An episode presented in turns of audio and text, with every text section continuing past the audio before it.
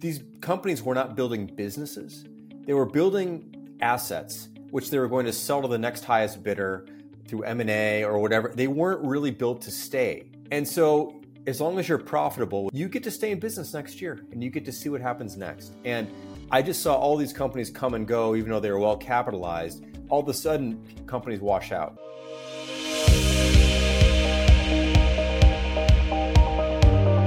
Welcome back to the show. And today I'm so excited to have with us Jason Fried because let's face it, if you don't know who he is, you should. So, Jason, will you tell us who you are and what kind of problem would you set out to solve in your last business? Sure. So uh, my name is Jason Fried. Yeah, I'm the CEO and co-founder of a company called 37 Signals, and we started back in 1999. So we've been doing this for almost 25 years, getting getting up on on 25.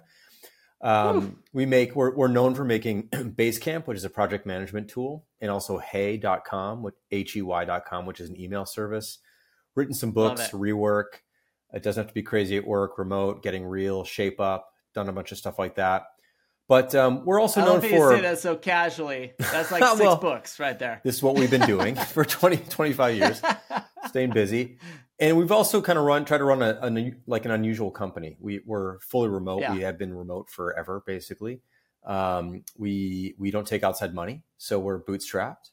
Um, wow. And we're we're like kind of slow growers in a sense. Like we're just all about steady, consistent growth over time, versus trying right. to hockey stick or, you know do something really rapid. So we're very much into consistent steadiness, uh, and then just yeah. compounding interest essentially, just compound and compound a little bit every year, and you know you stay in business and be profitable, and great things can happen. So that's sort of our general background. You know, most bootstrappers are that way. And for those of you who don't know Basecamp and aren't familiar with Hey, I mean, first of all, anyone with a three digit dot com is uh, is pretty awesome. Just so you know. But back in the that was not easy to get. no, I bet not. I bet not. But I mean, back in the day, like 1999, I remember I started a business in 1999, and um, and that that uh, actually wasn't long after that where we investigated Basecamp, and we were trying to use it as a project management tool. We had a service based company, but 1999 was a crazy time to start businesses. Dot coms were coming and going everyone was exploding and everyone was blowing up like at the same time and it was really odd how did you decide to bootstrap when everybody else was raising crazy money at that time yeah so when we first started we were a web design company so we weren't making software yet we didn't make okay. basecamp the software product till 2004 okay but we were doing a website design for hire and it was four of us and um, like there was just four of us and we had enough clients to pay for our four salaries and we right. each pitched in $10,000 each. So we had actually three of us did because we had there's three founders and one employee. So we had 30,000 right. bucks. We had a client or two who was paying us something. We had very little expenses. We were just borrowing someone else's office space and right. raising money wasn't even something we considered because I wouldn't have known what to do with the money, frankly. Second of all, no one would have given right. us any money. We were a web design firm. They weren't really spending money on web design firms at the time. But yeah, everyone around us and all the clients we were working for were raising a bunch of money. And oh, I yeah. saw Tons. the craziness.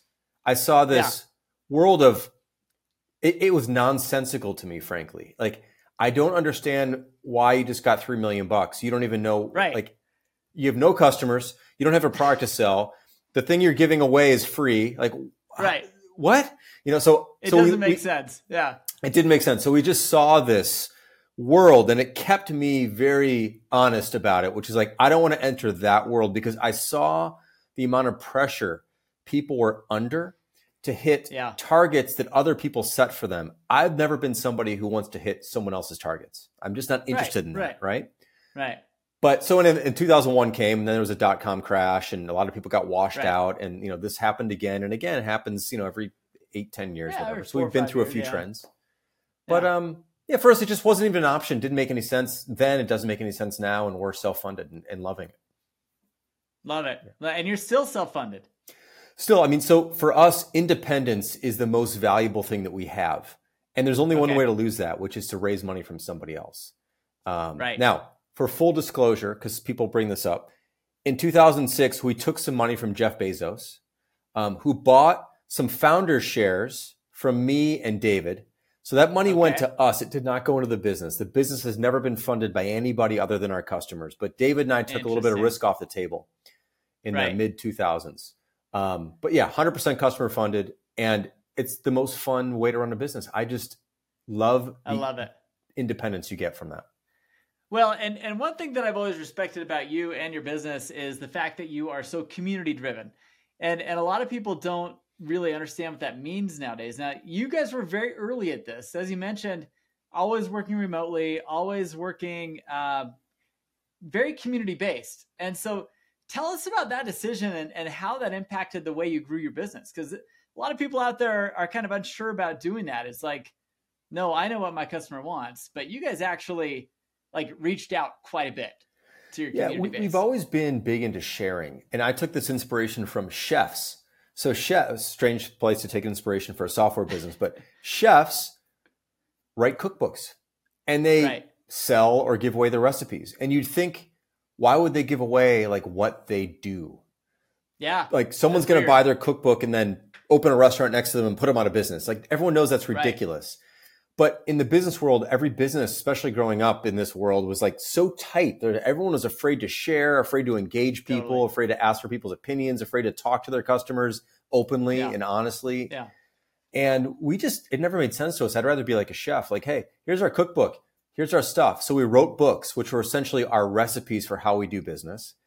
We've had a blog for since 99, 2000 that had open comments so people could comment been very, you know, open on Twitter and LinkedIn and different platforms, just talking to people and sharing our points of view and disagreeing when we would disagree, agreeing when we agree, pushing back, getting pushed back on.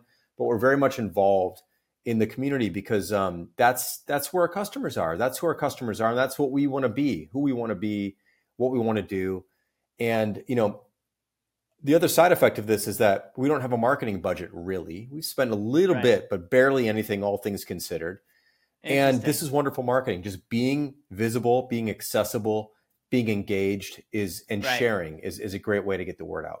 Uh, no doubt about it. No doubt about it. And and that's uh, that's something we're seeing a lot of people having a lot of impact just sharing what they know. And and I I like you, uh, similar age, uh, I think, been the same range. Yep. And and as I was starting early businesses in the dot coms, I was always scared to death to tell anybody what I was doing because it seemed like the minute you did, somebody would go raise three million bucks, like you mentioned, and they were way ahead of you all of a sudden. But then they would tank, and and and we kept growing.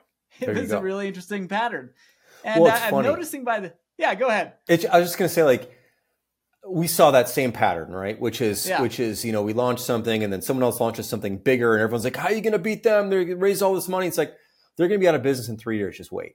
Like that's right. always my just wait. Seriously, because these companies were not building businesses; they were right. building assets, which they were going to sell to the next highest bidder through M and A or whatever. They weren't really built to stay. Totally. And so, as long as you're profitable, which we've always been every year for 24 yeah. years now, um, yeah. you get to stay in business next year, and you get to see what happens next. And I just saw all these companies come and go, even though they were well capitalized. They didn't make any money. They kept hemorrhaging money. And then when the right. bad times or when the good times end in the bad times come, when money's hard to get, like right now, people can't really raise right. money right now. Things are not right. good in that world. All of a sudden, companies wash out who thought who were just the biggest thing in the world two years ago. So, patience, um, uh, profitability, uh, and sticking around is a great way to outlast your competitors. Well, and I love the the uh, and I'm not sure this is the chronological order of your books, but you know, getting real, rework, remote. Uh, it doesn't have to be crazy at work. Like it sounds like this is a story of your growth cycle in your company. Yeah. How accurate is that? And, and tell us about what information were you giving out at different stages, and why did you feel like the world needed to hear that? Yeah. So first of all, you got that order correct. Um, Good. Getting Real was our first book that was a little bit more technically minded, a little bit more for software developers, because that's who we gotcha. really were at the time. We were making Basecamp and we wanted to share our methods for right. how to build software in a different way. A very different point of view on it. That was self published. Rework was our first gotcha. major published book. And that was broader in scope. That was more about how to run a business, not just how to make software. It wasn't about software, it was about business in general, which had a broader right. audience we had more lessons under our belt by that time. That was 2010. So we've been doing this for over a decade at that point. And so right. we just had more to say that was more applicable to more people. Uh, and then we've been working remotely for so long that we wrote remote totally. after that. And that was really early, really early. I think that was totally early. 2000, um, I don't know, 13 or I forget when that came out, whatever. But yeah. it was very early. Um, and uh, we just everyone kept asking us, "How do you do remote work?" And we're like, "Here, let's just write a book about it," because everyone's asking us. so some of the stuff is driven awesome. out of the community. People want to know something. We we have something to say yeah. about this. We have enough to say that we can put this in a book. And yeah. then um, it doesn't have to be crazy at work, which is our latest major published book. Is yeah. is about this world we're living in right now, where everyone's distracted, everything's ASAP, everyone's trying to run super fast all the time. Um, and if you ask people what it's like at work, they're gonna like it's crazy at work. And that used to be this yeah. this point of pride, but I, I don't think so. Totally. So we totally. want to push back on that whole thing and say it should be calm. Run a calm company. Uh, and right. it doesn't have to be crazy like this. So you don't have to be working in the weekends. You have to be in meetings all day. You don't have to be doing this and distracting and being pulled off this and being pulled on that and all the things. It can be a calmer place to work, a calmer environment, and you can make just as much progress, if not more, if you have things under control that way. So we kind of shared those lessons. And then Shape Love Up, it. which is our latest book, is um, our latest, we self published this book, is all about our methodology for how we build software now, which is different huh. than Getting Real. Getting Real is a bit more conceptual, and this is a bit more practical. So we just share things as time goes on for what we think we have that's that's worth sharing. I love it. There's it. no schedule. It. It's not like every five no, years we do. okay. It just when it happens, it happens. The same thing is true for blog posts or writing on LinkedIn or tw- Twitter. We don't have a. There's no publication schedule. We just when we have something to say, we say it. And sometimes it's three, four things a week. Sometimes it's one thing every three weeks. Sometimes it's right. twelve things a day. I don't know. It just when we have something to say, it comes out, and that's just how it gets out there. It's awesome. I just wanted to take a few seconds to tell you about a program that we have assembled with a lot of our podcast guests and a lot of people who are listening to the show who are feeling the same way that they do. There's a recurring theme. You'll hear a lot of these founders talk about, I couldn't have done it without my team. I couldn't have done it without a, a support group of peers. I couldn't have done it without having someone to talk to that understood my feeling of isolation as an operator of my business. You see, you're not alone. It is hard running a business, and it's even harder when you know you can't express all your deepest concerns and frustrations with your executive team. It makes them nervous, it gets them scared. You don't want scared people on your executive team.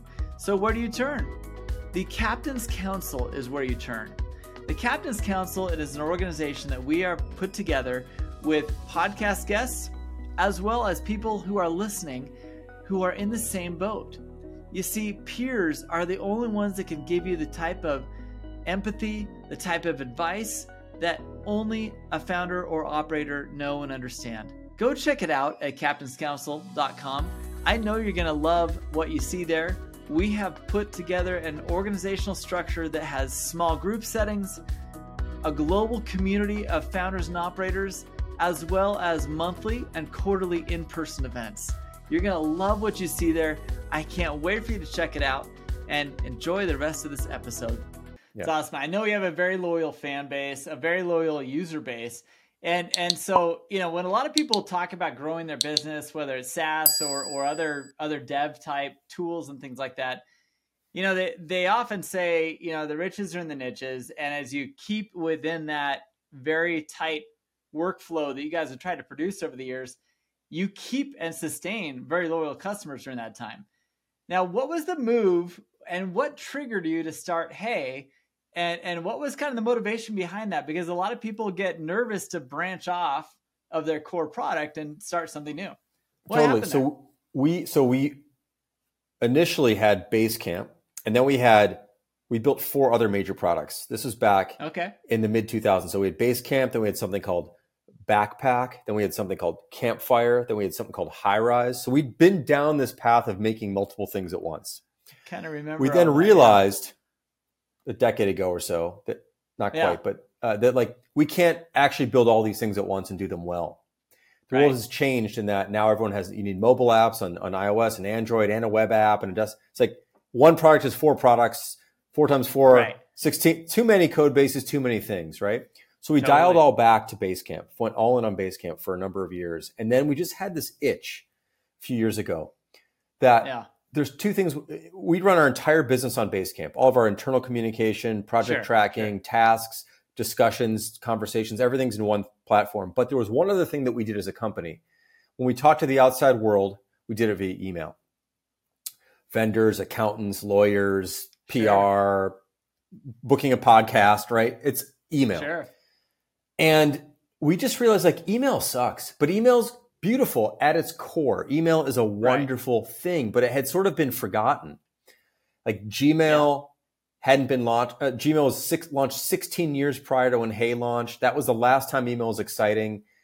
Right. And I remember that launch. It was so exciting. And Gmail is a great it product, was. but nothing had, nothing has happened in that world. And we, we thought we had a new set of ideas for how much better email could be. Still has the fundamentals there, but has a whole new take. And we felt like, look, you know what? We want to live in the tools that we build. We're using someone else's tool for all of our external communication. We can do a better job. So let's build that. Interesting. So we built that for ourselves and then yeah, released it for everybody else. And it turned out right. to be a much bigger hit than we ever anticipated. Um, but uh, now, now we have like the tools covered, like Basecamp's for internal, Hey's for external, and and now we feel like we've got two great points of view on the things that we use every day. I love it. Yeah. I love it. And and the name. I mean, what why why the big uh, importance on such a short domain?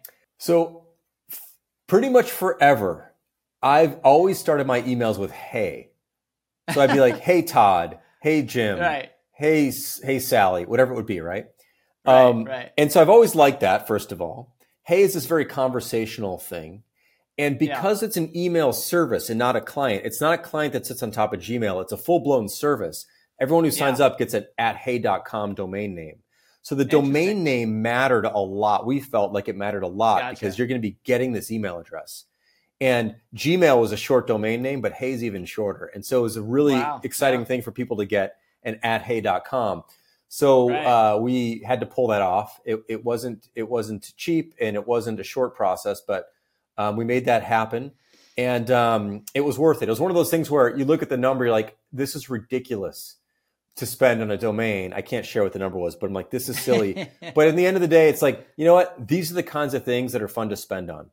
I'm not right, going to blow right, a bunch right. of money on this, but I will spend. This is an investment. It makes sense it's to us. Investment. It's a silly number, but it, it, it, kind of it's the bow. It's the it's the bow on top. It just makes it all sure. come together. So we felt like it was worth doing. That's cool. Yeah, that's awesome. Yeah. So now now as you did all this, and you guys, you know, did you keep? So you stayed with the same core three three a team of three and then just kind of built up from there. Uh, tell us about the structure. I mean how did this all kind of evolve over the years? That's a yes. long time for a partnership to stay active. It is. So yeah david and i have been together. Well my first i had first originally had two different partners. I, I had it was me a fellow named ernest and a guy named carlos. These were the we're the gotcha. first three people who started the business in 99 carlos left about a year in ernest a few years later and i was on my own for a little bit and then i met david and so David's now he's not technically a co-founder, but he he is right. all intents and purposes, right? He's been around 20 right, years, right, worked together. Um, but yeah, we we started out as four people basically, uh, and then we have about 80 people today. We're the biggest we've ever been, but we've kept nice. our company intentionally small. If you look at most of the companies we compete with, companies like Asana or Monday or ClickUp, ClickUp. or like or, or uh, Atlassian or these companies have thousands, many thousands of employees, um, right. massive budgets. You know, their teams are bigger than our entire company. You know, sure, we've kept our company sure. intentionally as small as we can, and we've been for the most most of our lives like under thirty people actually, and we just got to about eighty over wow. the past couple years. We sort of doubled basically in the past year and a half or two years. Um, Interesting. But this is the reason why is because we want to be able to do multiple things at once again. So yeah. we want to be able to build Basecamp, improve Basecamp on multiple platforms at once. Hey, we have two more products we're working on right now. So we're going to get back to building more products again. Cool. And we need to have a team that can do all that in, at the same time versus before we just only be able to work on one thing at a time, have to put that aside to go work on something else. Sure. So that doesn't really work. Um, but yeah, we've grown slowly and carefully over 25 years, roughly 25, and uh, um, never getting ahead of ourselves, never hiring someone we can't afford Never right, hiring someone right. we think we might need. We only hire people what when it hurts is what we say. We try to do the job first ourselves, and then when we can't do it anymore, it's time to bring someone else on.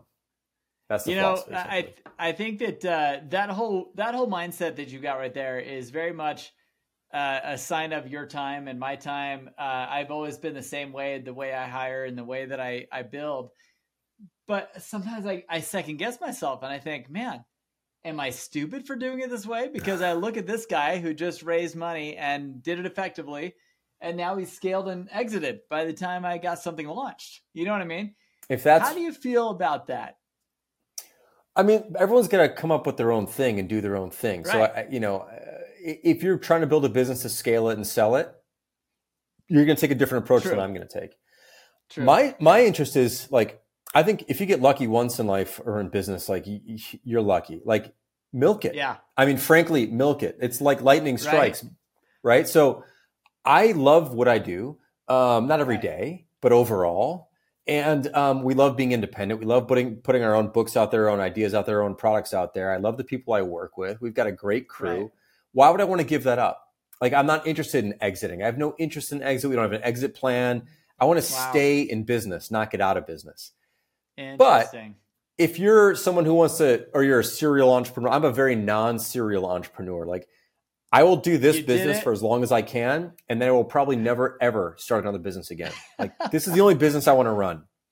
That's and I want to still do it. That's great. It's my day yeah. job. I, I, it's great to be able to make your own day job, which is essentially right. what running your own company is. And so, right. but some people like to build and sell and build and sell and build and sell. So for them, this model doesn't work as well as maybe raising a bunch of money and then f- finding someone to buy it at some high valuation and showing growth numbers that aren't sustainable forever, but short enough period of time that it's exciting and someone wants to buy the company. You just got to figure out what you want to do. What's important though, and this is one of the reasons we put our books out and our ideas out, is that that way, which is the popular uh, way in, on social media and in entrepreneurial circles, which is like build big, raise a bunch of money, get big, unicorn thing. Totally. Like totally. that is one way. But by the way, the odds are so stacked against you that that's ever going to work. But it seems like right. that's the only way to do it. We want to make sure there's a clear alternative out there, which is our way, which is not just ours, but bootstrapping, sure. growing sure. thoughtfully, being profitable, making more money than you spend. Right. Someone right. needs to stand as the as the model example of that. And there's many companies we're, we're, contributing to that model, hopefully. And um, it's important that people see that it doesn't have to be the like your friend's way. That's one way, but yeah, no, no, no. You know, and, and yeah. it's so interesting because probably like you, I, have been asked to speak at a lot of, you know, like at my alma mater, uh, speaking to students about entrepreneurship and business growth and that kind of stuff. And every time I do, I see these kids coming to school and they're in an entrepreneurial program, and literally they're they're taught to immediately raise money almost before the idea is is realized. You know what I mean? It's like there's no customer base, there's no nothing. I'm thinking, who is teaching you guys how to be an entrepreneur and thinking like that? You know what I mean? It blows my mind. And so I love hearing people like it's like irresponsible, you. isn't it? In business I schools, it is too. Yeah, I think it's irresponsible too. Yeah, Ugh, I agree, and it really crazy. frustrates me. And I speak to a lot of universities, and I, I get upset. I mean, in a supportive way, but I'm like, totally. Everyone in this class, you need to like very few people are going to be able to build a business, raise a bunch of money, and sell it for a bunch of money. That's like such an outlier. Like right, the right, best right. chance you're going to have is to build a business that makes more money than it spends. It gets a sustained business. Like, like I always say, like the pizza shop totally. down the down the corner, down the street. Like they're not trying to sell pizzas at a loss. They're trying to sell pizzas at a profit. Like build a business like the local pizza shop. The dry cleaner's not selling or, or cleaning your shirts at a loss. They need to put money on uh, food on the table and money in their bank account and save for retirement. Like build a, a solid, sustainable, basic business 101 kind of business. And you're going to have a much better shot, as hard as it all is, because most right. businesses don't make it anyway. But you can really right. increase your odds if you just kind of keep it within your means and grow smartly, grow thoughtfully. Don't get ahead of yourself. Don't put yourself problem. in a bind, you know? Right. Yeah. Solve a problem that people need a, a, a solution for, and you've got yourself a business. Yeah, and take cases. good care of people, and and don't have too many people. Watch your costs. This is the other thing people don't talk about, and they never talk about it in business. Agreed. School. Agreed. Like they also about raising money and evaluations. How about your costs? Let's keep your costs in check here. That's the thing that gets out of control oftentimes, and that's what really hurts a lot of companies. They don't even look at their costs until because they're right. spending other people's money, so they don't care about the cost because there's more free money they can just pull. Seriously. But there's some point there isn't free money, and then you got to keep your costs in check. And if you're not good at that, by the time you need to do it, you're in deep trouble. It it is amazing, and, it's amazing what VCs teach their people to do, and that is just I'm giving you five million dollars, spend it as fast as you can, and we'll get the next raise. Well, you know, right. that's their model. They cash out. Yeah, that's their business model, and and like I don't blame them for that. That's their right. model. It's more the right. entrepreneurs who need to say like, what's in it for me? Because I know it's in it for the VC 100%. firm to give me money and have me spend it all, and then I have to come back for more, and then I have to lose more of my company, and it become more diluted, and and then at the end of the day, like I, now I only own eight percent of this thing. They own ninety two and they sell Crazy. for a big number and they get the majority of the I put in all the work, they get, they get the majority of the payout. Like, everything. Wait a second, yeah. you know? So that's awesome. Yeah. Well, my goodness, Jason, I love this conversation. Uh, I honestly mad respect for what you've done, and for those of you listening who are are nervous that you're the only bootstrapper out there, may I tell you that Jason and I are both phenomenal bootstrappers. I think we both have had the success, the life we wanted to live, at the pace we want to live it. Make time for the family, make time for the things that are important to you, and don't feel like you need to be beholden to somebody. Every time you raise money, you now become beholden to that person.